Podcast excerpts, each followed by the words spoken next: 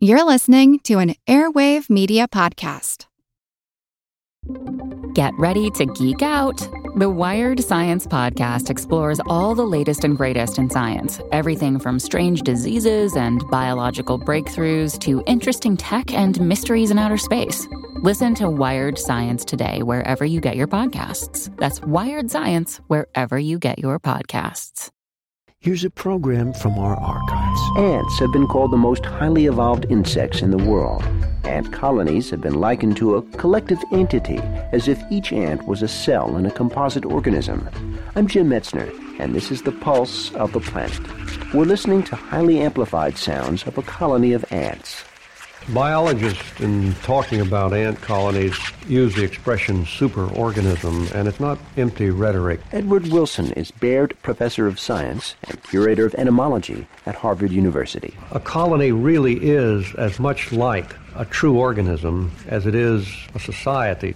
For one thing, the colony is, in typical species, the set of the offspring of a single queen ant.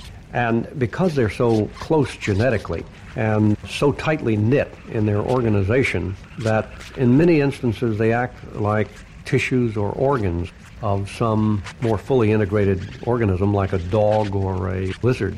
The specialization of the workers at any given time is sometimes extreme. Some of them do nothing but stand and guard the nest.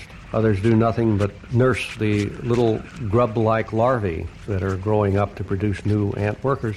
And still others may do nothing at all but allow their bodies to be used as storage places for food until the food is needed and then regurgitated to sisters. There's some extreme specialization involved among the ant workers, and in order to make the whole thing work efficiently, these colonies use quite sophisticated chemical signals called pheromones that are the parallels of the hormones used to coordinate organ and tissue activity in our own bodies.